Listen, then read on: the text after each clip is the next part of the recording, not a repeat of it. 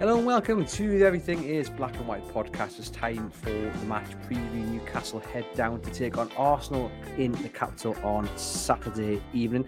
I'm Andrew Musgrove, joined as usual by John Gibson. We're coming to you on YouTube. Give uh, this video a thumbs up, hit subscribe, and of course on our podcast channel as well. Leave us a rating and a review if you get the chance. Um, I'm going to first start by saying, John, anyone that is expecting this episode to be full of optimism, positivity. I'm not going to sit here and lie to you guys that we're going to be full of joy, because I am dreading Saturday against Arsenal. I am absolutely dreading it. Dan Burn up against Saka has kept me awake the next uh, the last few nights, but it'll, it'll on that, Dan awake the last well, few yes. nights. More on that in a moment.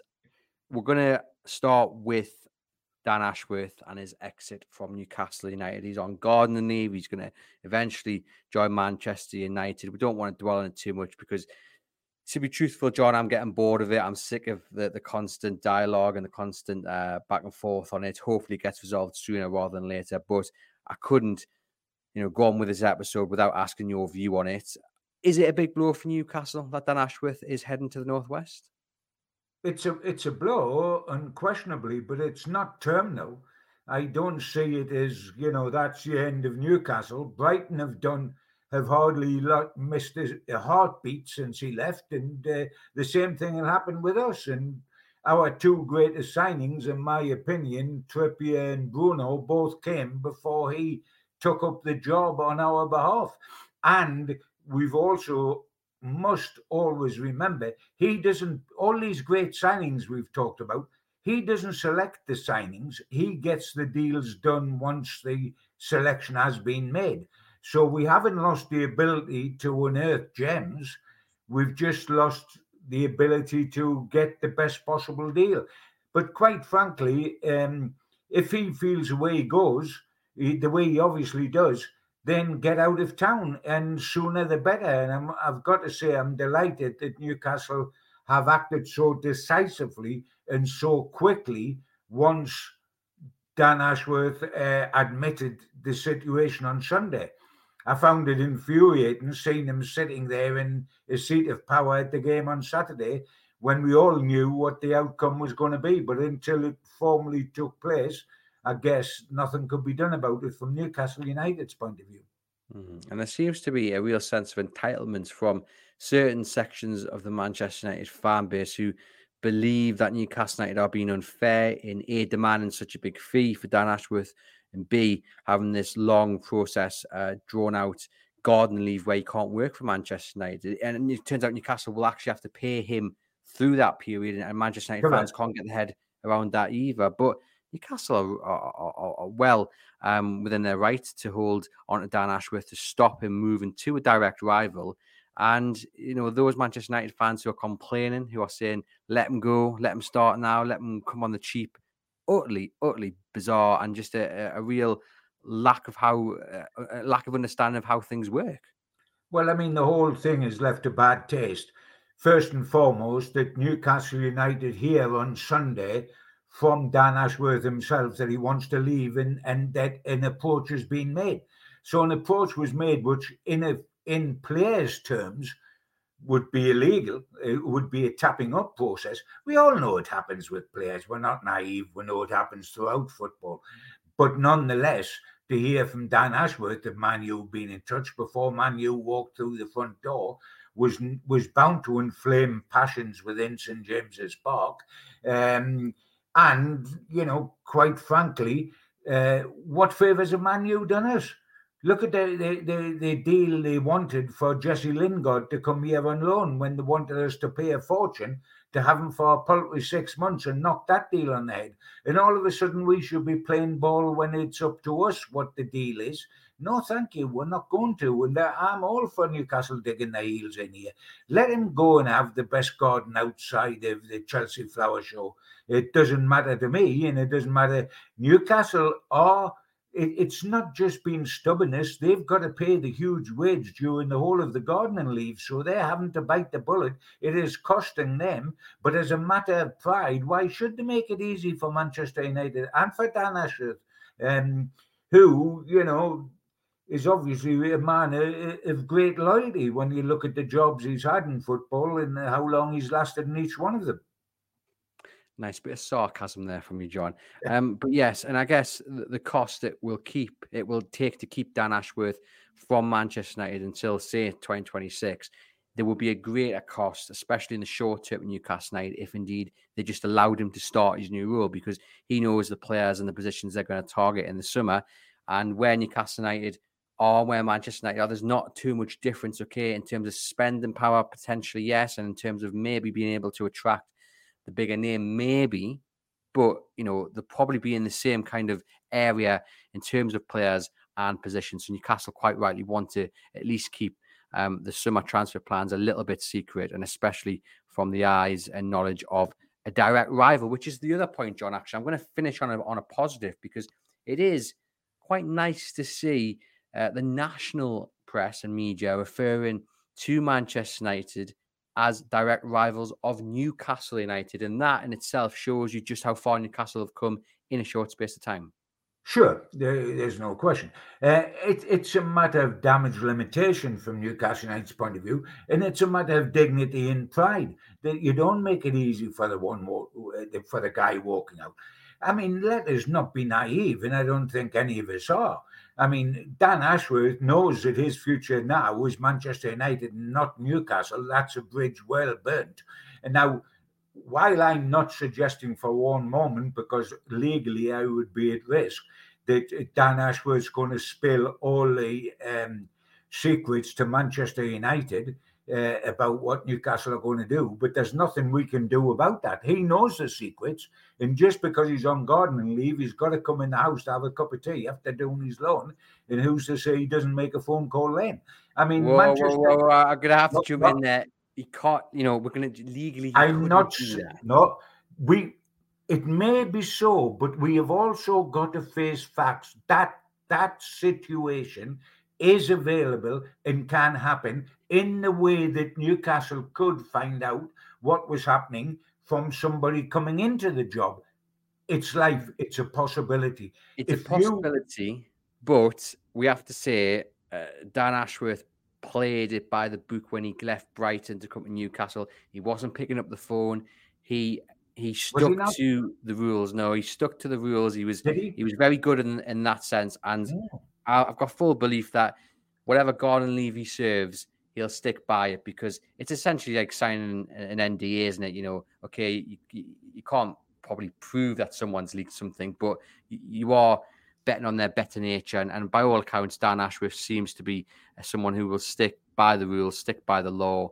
And um, I, I, and I'd like to think he will do as well. I get what you're saying, John, but um, from the people you talk to and, and, and, and his past behaviour, you know, he seems to be a person who will stick to the rules and and, and, and hopefully won't leak anything from um, Newcastle's book of secrets. Um, we're going to move on to the game against Arsenal.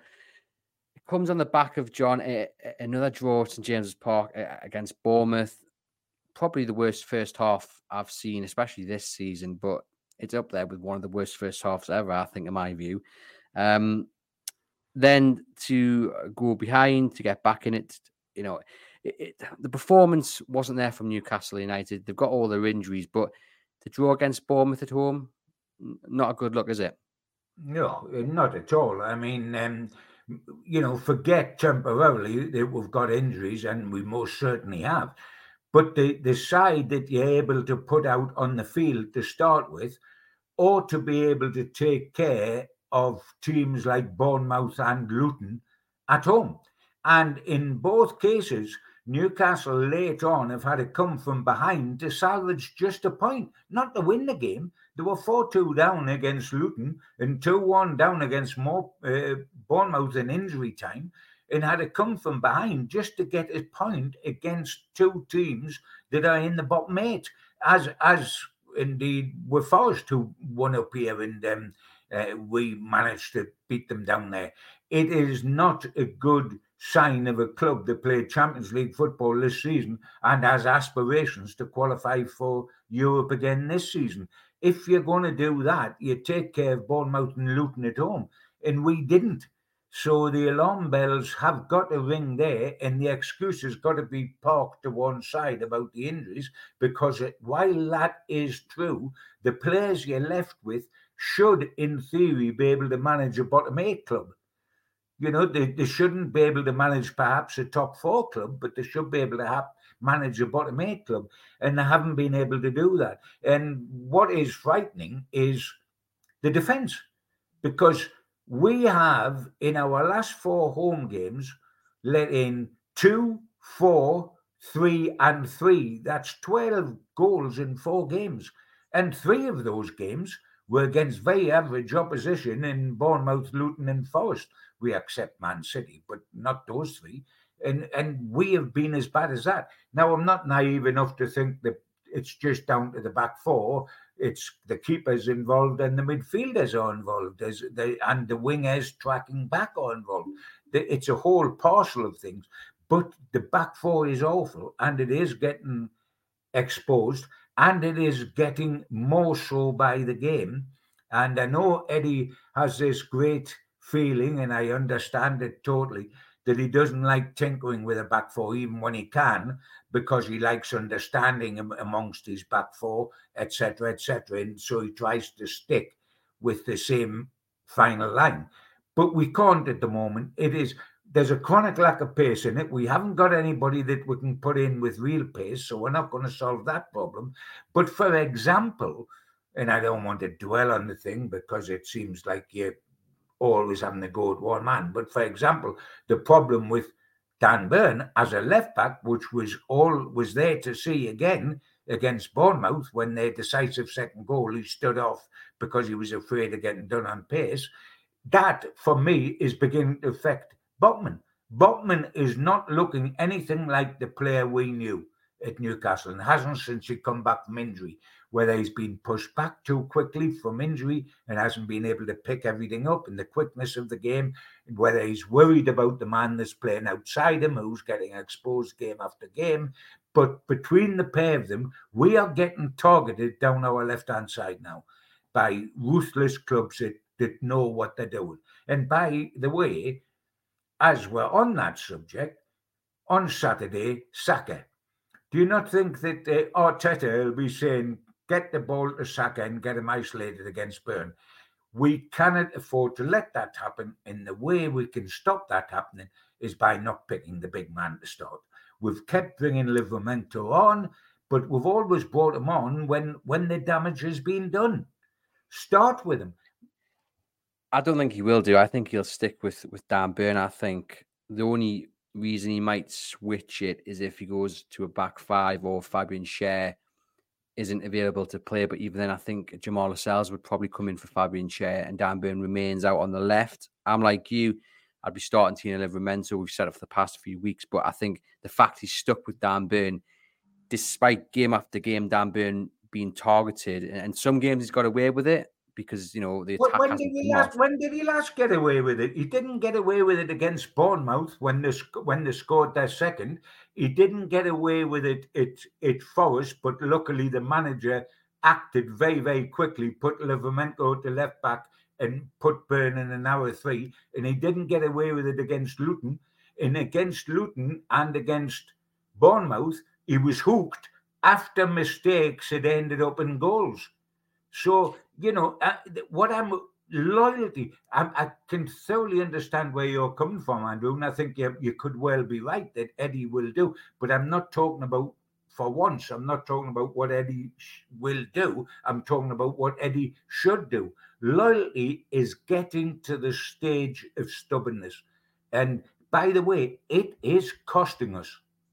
And can you think of a worse guy to go up against Big Dan on, on Saturday than Saka?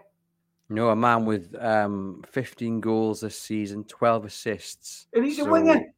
Yeah, he frightens me. Like I, said, like I said at the start of the show, it's that battle that's that, coming up that's really keeping me awake. I mean, we're talking about Newcastle conceding goals. Arsenal have scored twenty-one goals in five straight wins in the Premier League, you know, Palace five nil, Forest two one, Liverpool three one, West Ham six nil, and Burnley five nil. They and those are last two were away. Those last two were away, Andrew. Yeah. And they've hit their form. The goals are coming from all over the shop. They're not just coming from one man. They're coming from several different outlets. You know, they are the in-form team at the moment, you would argue. And I, I am dreading Saturday. I, I'm so, I, I would like to sit here and create a bit of positivity and say, I think they can sneak a win, they can sneak a draw. But I'll be honest, the way their defence is at the moment, it'd be interesting to see if Martin Dubravka's confidence is, is taken hit after the mistake against Bournemouth. It shouldn't do, because actually he played very well. I thought he kept Newcastle in the game with three or four great saves. So hopefully his mind's in the right place. But just as a cohesive unit, it's not working. Like you say, John, a lack of pace. They're getting caught out time and time again. You throw in an injury to Fabian Schär potentially. That disrupts it even further. Then Arsenal's form in front of goal. I might not even watch the game, to be fair. I'm not scared of it. I'm not scared of it. Give me some positivity. Can you find anything? Only, yeah, yes, yes, yes. And it's futile, because uh, I can feel the way you feel. But the only positivity I can I can give you, Andrew, is that we've played Manchester United. We've beaten Manchester United twice this season. We've beaten Aston Villa twice this season. We've beaten Arsenal one nil. We've beaten Manchester City in the League Cup. We've beaten Paris Saint-Germain in, in the Champions League. When we play good sides, we've got the ability to lift ourselves. When we play bad sides, we get beat by Bournemouth. We get beat by Luton. We get beat by Forest. We get beat by Everton. It's ludicrous that it's the wrong way around, but we actually do better against the good sides than we do against the bad sides. So if that's the case, you can understand what happened with Bournemouth and Luton, and you can hope about Arsenal. There you are. That's the only bit of good news I can give you. Yeah, I'll take it. I'll take it. I mean, the other boost potentially is that Joe Willock and Alexander Isak could be involved in some aspect on, on Saturday, which is much needed, because as people are well aware, in the Monday show, I, I referenced the point that I actually felt Newcastle were at their most creative against Bournemouth that they've been in weeks. You know, we've been complaining many, many games that Wilson and Isak were not getting the service. And I did think it was there on Saturday. The ironic thing was that they just didn't have an instinctive striker to put the ball in the back of the net with some wonderful chances that were created. If Isak, John, is, as we believe, he's been training, would you start him, or would you not risk it? Because we, we, we always seem to come back to this scenario where a player's back and Newcastle really need him to be available to start, but you put him in the starting eleven, and Isak's in a prime example, actually. He then breaks down two or three, four games later because, you know, maybe they've come back one, one or two games uh, too quickly. There's no option to change it, so he ends up playing ninety minutes. For me, Newcastle need him, but I'm not sure I would start him. I just think the risk long-term is is not worth the reward that you could potentially get on Saturday against an Arsenal side who actually know how to defend as well, because what, they conceded two goals in the last five games, so... I mean... From my point of view, Andrew, and this might surprise you because I go the other way sometimes, I wouldn't involve him at all. I would keep him and start him at Blackburn, because Blackburn is more winnable than Arsenal. I mean, if, if Isak starts and plays for ninety minutes and doesn't uh, aggravate anything, we can still lose, because Arsenal's that sort of game. Isak's not going to turn a, a, a hammering, a potential hammering, into three points on his own by his selection. But he can turn the Blackburn game and put us in the quarterfinals. And if this season is going to be saved in any way, shape or form, it, it's probably not going to be through Europe. It's going to be through winning the F A Cup, getting to Wembley and winning the F A Cup. So I wouldn't involve him if he is not one hundred percent on blob, like, and how can he be? He hasn't had any short appear, cameo appearances as a sub. I would leave him out at, at Arsenal, because I don't think it would make that significant a difference. It could at Blackburn. I would keep him out and start him at Blackburn. I can see that logic one hundred percent. I think I would I would put both Willock and Isak on the bench and then look to introduce them with twenty minutes, so if Newcastle was still within a chance of, of, of getting something out of the game, I'm not sure I would yeah. put them on the pitch just to get their minutes up with Newcastle or two or no. three down, because I'm not sure that'll do them mentally any good either. And starting Isak's a, a, a difficult one as well, because you imagine Newcastle are not going to have much of the ball. They're probably going to be camped in a little bit, and it's going to be about off the ball movement, and you know that'll probably frustrate him. So I'm not really sure needing him to to to run more than he's going to have the ball is the right way to reintroduce him, you know, into the, the, the starting the way level. The way we are going to play, Andrew, is the way we'll be forced to play, which is we will be getting uh, two lines of four at the back. They'll be coming at us, coming at us, and we'll have to break with pace using Gordon, Almirón, if he starts, their pace to get us up the pitch from a defensive situation. It is not going to be the normal type of game. Mm, well, you talk about the, the, the pace they've got, and they have got pace, even if it is Isak and Willock on the bench. You know, they've got Gordon, they've got Barnes, Almirón can get on his bike as well. But how would you see the forward three working? Because on Saturday, like I mentioned, I felt the, the service was there, but the instinctive nature to put the ball in the back of the net wasn't. Now, we're saying Isak is either going to be on the bench or he's not going to start. So that's one solution totally gone. He's just going to have to stick with it. But would you like to see maybe one of them told stay there? Because what we saw against Bournemouth was we saw a bit of a rotation. You saw Barnes, Murphy, and plays an orthodox centre forward. We played yeah, three centre forwards against Bournemouth.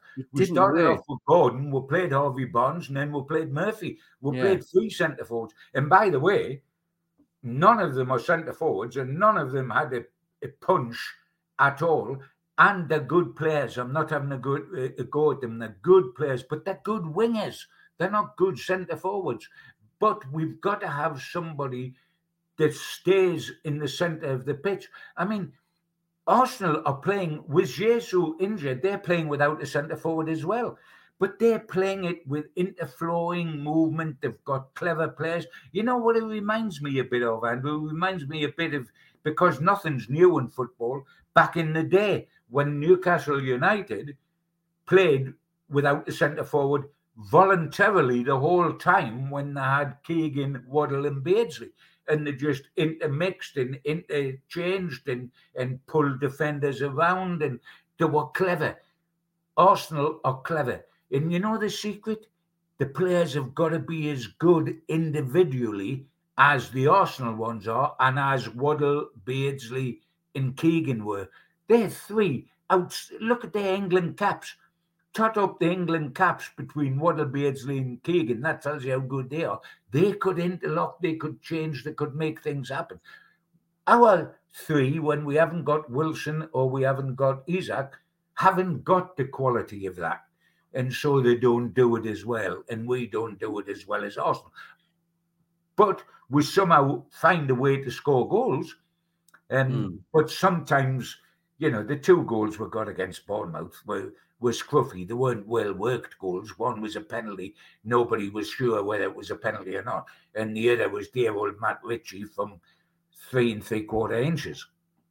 Yeah, and, I mean, I could pop, pop that in the back of the net. But I, I do think it's it's fine margins because, you know, if Gordon had decided to chip uh, Neto on Saturday, Newcastle probably win that game. If Murphy sticks his head or hits the ball first time, that wonderful lofted ball over the top from Bruno. There's another um, goal that goes in the back of the net. You had two or three, four crosses across the face of the box where you just needed someone to gamble. It, it, what was lacking wasn't the chances. It was someone putting the ball in the back of the net. And if Newcastle are going to win on Saturday, it's it's as simple as that. They need to take their chances. And oh, for me... because they'll get about two in an hour and a half. Yeah. So they've got to take them. And I guess, um, I, I guess, I guess the approach will be slightly different to what, what, what you found against Bournemouth, where they were able to have a bit of time on the ball and they were creating chances, and maybe it plays better into Newcastle's hands in a sense where hitting them, hitting Arsenal on the counter suits the likes of Gordon, Barnes, Almirón better, and, and maybe you don't actually have to have that rigid centre forward to make it work, and you can just press from all over I mean, the, that, the shot. That's- That's true, mate, but if you're going to score goals, you need that rigid centre-forward that makes it work because he sticks the ball in the net, because that is his everyday job and he knows how to do it. It is not... If you look at the three we play up front, like against Bournemouth, and the subs when they come on, The first job of all those lads under normal circumstances is not to score goals. It's to create mm. goals, it's to open defence, it's up, it's to get space down the wing, it's to get the ball in the channel. Scoring comes about third on the list of each one of those players. Whereas with an orthodox centre-forward, with a Shiva or a, a Supermac or a Les Ferdinand, or, can we say it, Wilson before his injury things, and Isak, who can play, they can finish. They know how to finish and they want to finish. We haven't got a player like that uh, at the moment. And by the way, it's only our own fault because we've played we've, we've played with two centre-forwards that are injury-prone for a couple of seasons now. I mean, we're only, we, we can't complain. We, I mean, Newcastle United fans can't complain because they can say, what have bought?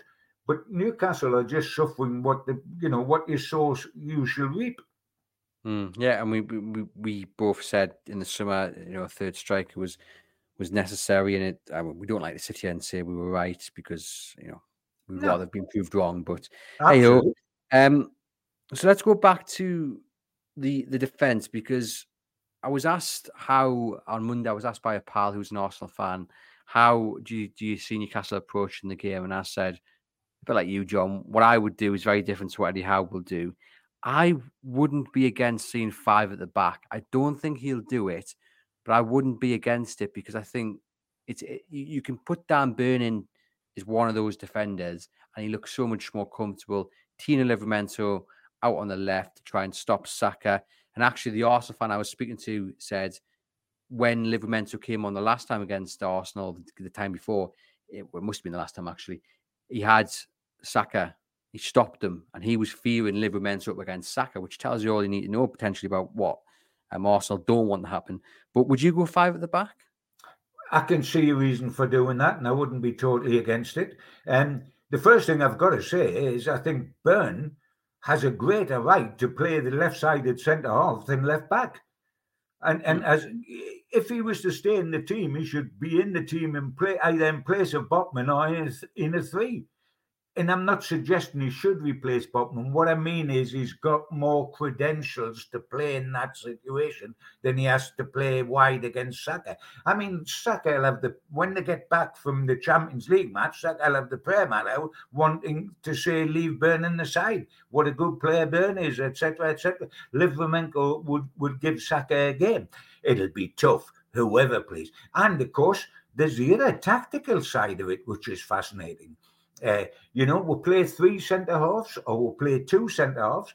There has been suggestions we, we just need a single centre-half because, uh, and we could put a shield in front of that centre-half because they don't play with an orthodox through the middle centre-forward.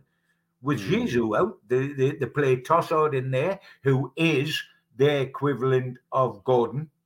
I mean, a wide player that is now playing in the centre. He's got the feet to be able to do it and they get the pour through from midfield, the wide play. If we think we are well off, and a lot of our success has been built on our wide players, uh, Gordon and uh, Almirón when he was on his pump earlier in the season, et cetera, being quick and work. What have they got with uh, Saka and, and Martinelli? They've got the ultimate quick, wonderful attacking wingers. They certainly have, and it's going to take something to stop them. I mean, if it was five at the back, I mean, obviously, you'd want Fabian Schär in, Burn, Botman, but if Schär's out injured, it looked a pretty nasty uh, injury that he was carrying at the end of the game against Bournemouth. Then Lascelles comes in, doesn't really help with it, with the pace, but, um, you know, that, that that that is what it is. It it would then be a question of who drops out to bring in that third centre-back, and it would be one of Bruno, Miley, or Longstaff, and for me, it would be no question. It would be Longstaff that drops out because I thought Miley on Saturday against Bournemouth was absolutely excellent. He was disrupting play. He won nearly every challenge possible. And to be slotted into that defensive role is a tough task, but he seems to be handling it quite well. Um, so if, it, if, if they did go five at the back, for me, it would be Bruno and, and Miley sitting just in front. Yeah, I think that's a fair comment. Um It's obviously not going to be Bruno, and um, Miley's performance against Bournemouth uh, certainly doesn't warrant being dropped. Um, uh, far from it, he, he was star man. Um, but I believe, and it was Supermac mentioning it, I can't remember. I remember earlier in the season, Livramento had been a, a top, top performance, and he was dropped the next game. I, I'm not certain if he played right back or left back. It would probably be left back. I don't know how many times. I think it, I think it was right back against Man City in the cup. And Trippier played left back. Um, uh, and, and he had a he had a top performance yeah, anyway, anyway yeah. and was left out the next game. But yes, you, you you would think if you're going to go five at the back, the, the man that would go out, because Sean hasn't looked himself for a while either, has he? No, in no. fairness, Sean Longstaff's dipped. And I mean, in all fairness, it's a bit of a relevant conversation because we go back to the old saying that it's not about what we would do, it's about what Eddie Howe will, will do, and he will play, in, in my opinion, the same formation that he that he's that he's comfortable with, and that's the four at the back, three across the middle, the two wingers, and then you know the one man up top. And and to be quite honest, other than Fabian Schär, if he is indeed injured, I can't see him changing the. the lineup at all. I think it'll be the same starting eleven that's played, um, you know, that played against Bournemouth. Yeah, well, that's something to look forward to. Um, you're right, and if he has to change the back for sure, that'll make him doubly not want to change Burn for Livramento, because he wouldn't want to change two of the back four when he doesn't like changing the back four. Yeah. Yeah, and I mean, again, the, the ironic thing is, is actually you could move Dan Burn into the middle to pair Botman, and he would he would probably look a lot more comfortable. And you know, he did against Villa when he went five at the back. He does look more comfortable in that centre back role.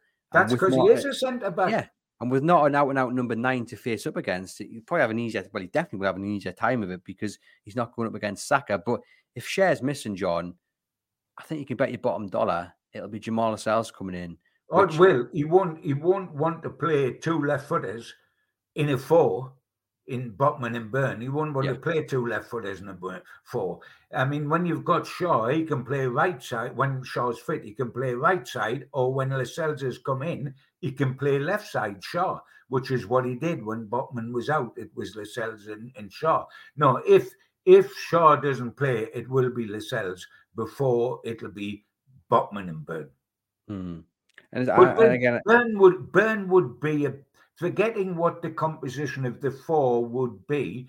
Burn would do better at centre half than at left back at the Emirates. Hmm. And again, I apologise to our listeners and viewers because this is a very down in the dumps podcast. Uh, like I say, I'm just not feeling comfortable or optimistic about it at all. And there's a stat doing the rounds, John, which makes me feel even more. Uh, pessimistic about Saturday. I haven't checked it, admittedly. I'm going to take it at face value. Newcastle United haven't scored a goal at the Emirates. Oh, for Yonks. fourteen For Yonks, yes. Wow. Yeah. Do you oh. know what, though? Re- records in history, they're to be broken. History's there to be rewritten.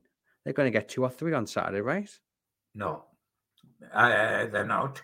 Uh, but I tell you what, if you want something optimistic on this podcast, we are going to go to Blackburn and win.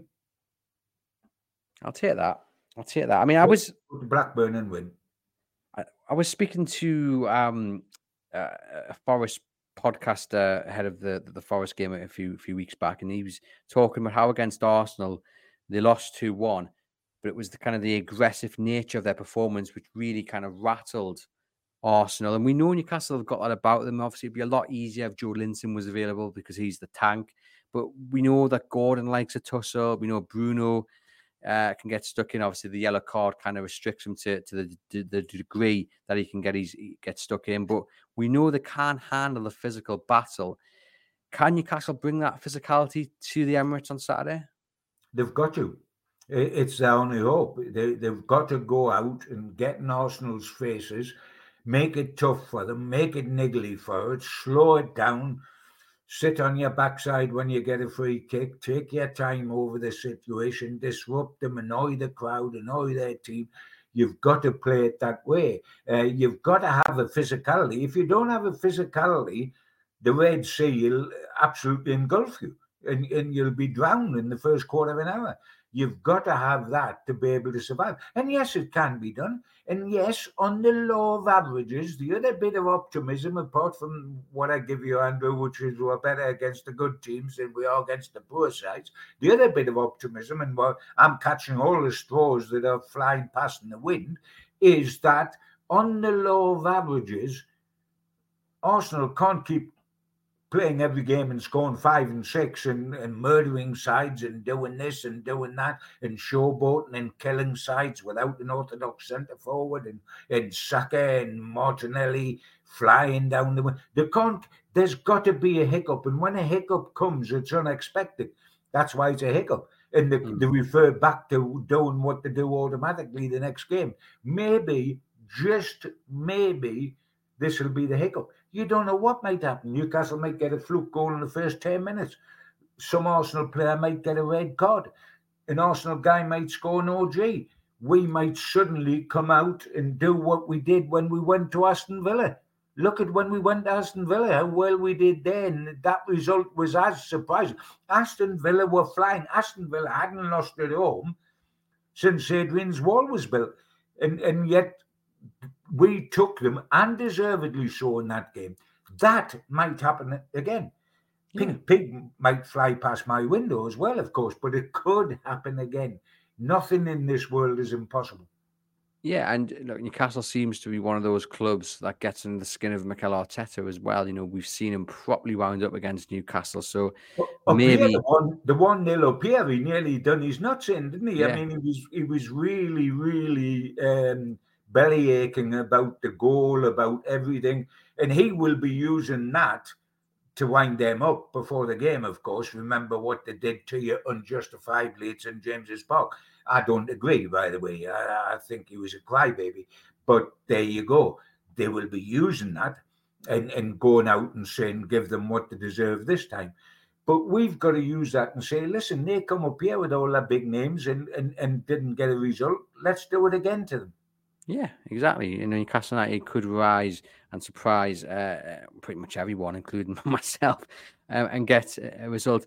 But again, it's probably a nod, John, to how far they've come, that this is the first time in a wee while where I'm, I'm really not looking forward to the game. You know, we've faced some big sides this season, and I've gone, do you know what, Newcastle can give these guys um, a, a right go and can pick up a result here.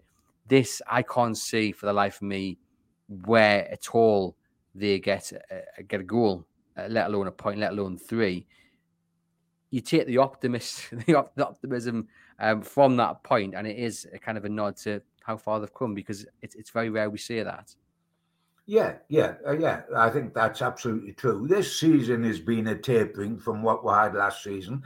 If you know, the funny thing is that what we were expecting, we as fans, but when the takeover happened, was we're expecting last season to be like this season and this season to be like last season. In other words, if, if last season we'd been around seven and eight and it got to the quarterfinal of the League Cup and to the sixth round of the F A Cup, which we'll do if we beat Blackburn, if we'd had that last season, we'd have said that's good. And then finished fourth this season and got to a Wembley Cup final and would have said, bye, that's progress. This is all fan double-dosing. But it's happened the other way around. And so there, there's that feeling of slight disappointment this season. We accept that we've come an awful long way since the takeover, since Eddie Howe comes, since we signed Trippier and Bruno. Since Trippier and that was playing against Cambridge up here in the F A Cup and getting beaten at home. With Eddie Howe manager and Trippier as when you signing. Haven't we come a long way since then? But we can't live on saying, oh, it's all down to injuries and haven't we become a long way? Because that begins to wear a bit thin. It's a shame. If, if these seasons had been flipped, the, the whole place would be bubbling. If this had been last season and we were now on our way to a League Cup final and fourth in the league, would say, bye, this is absolutely terrific. That is why Tuesday night is so important. That can take a slightly disappointing season and make it into something wow. Not if we get beaten in the sixth round. But to get the sixth round keeps the hope alive that we can do something in the F A Cup. And if we do, that would change everything. Hmm. And it's understandable why, why you're kind of maybe focusing on, on, on Tuesday, but it's important, isn't it, for Eddie Howe when the players that their main focus is Saturday and they don't let Tuesday become a distraction? Oh, yes, yes, of course. And I don't think it does become a, a distraction because, hey, you can't get distracted when you're playing Arsenal for an hour and a half. Uh, I do. I think that concentrates minds straight away. Um, I don't think Burn or, or Botman on their current form will be concerned about Blackburn. I think they'll be thinking about Saka and uh, Martinelli and Ostengaard and uh, every and uh, Trossard and uh, every, everybody else. Uh, Arsenal will concentrate the minds. Nobody will let their mind drift to Blackburn. They'll be absolutely terrified that if we don't get this right, we can be in trouble. If we get it right, we can well maybe maybe produce a shock. But if we get it wrong, we could be humiliated, and we do not intend to get it wrong. That's the way they've got to think. Mm. Well, as you always say, John, you've always got a chance in a two-horse race. Uh, before I get your score prediction, just a oh, quick yeah. word on the fact it's another eight p.m. kickoff on a Saturday, which means there's no hope of of fans getting public transport back. They're going to have to stop over in the capital. They weren't given too much notice about the the, the change as well. It's not on, is it, at all? And we've seen it as well um, coming up next month with the Chelsea game. It, it's it's an absolute disgrace. It's not just a Newcastle United thing. It's a it's across the board. Yeah. You know, fair play to those going down. The commitment's never in doubt. But you, I feel so sorry for those Who, who are doing it because, you know, massive expense, massive inconvenience. The Premier League, the T V companies, they need to change their ways. They need to start putting fans first, don't they? Yeah, and, and, and the only way the Premier League can do it is by telling the, the, the television companies that they can't decide we're going to play twelve midnight on the moon on a Sunday, and, they, and that's the way it is. They've got to be given more restriction. Of course, less money comes in from the television clubs in, so the Premier League don't want to do it.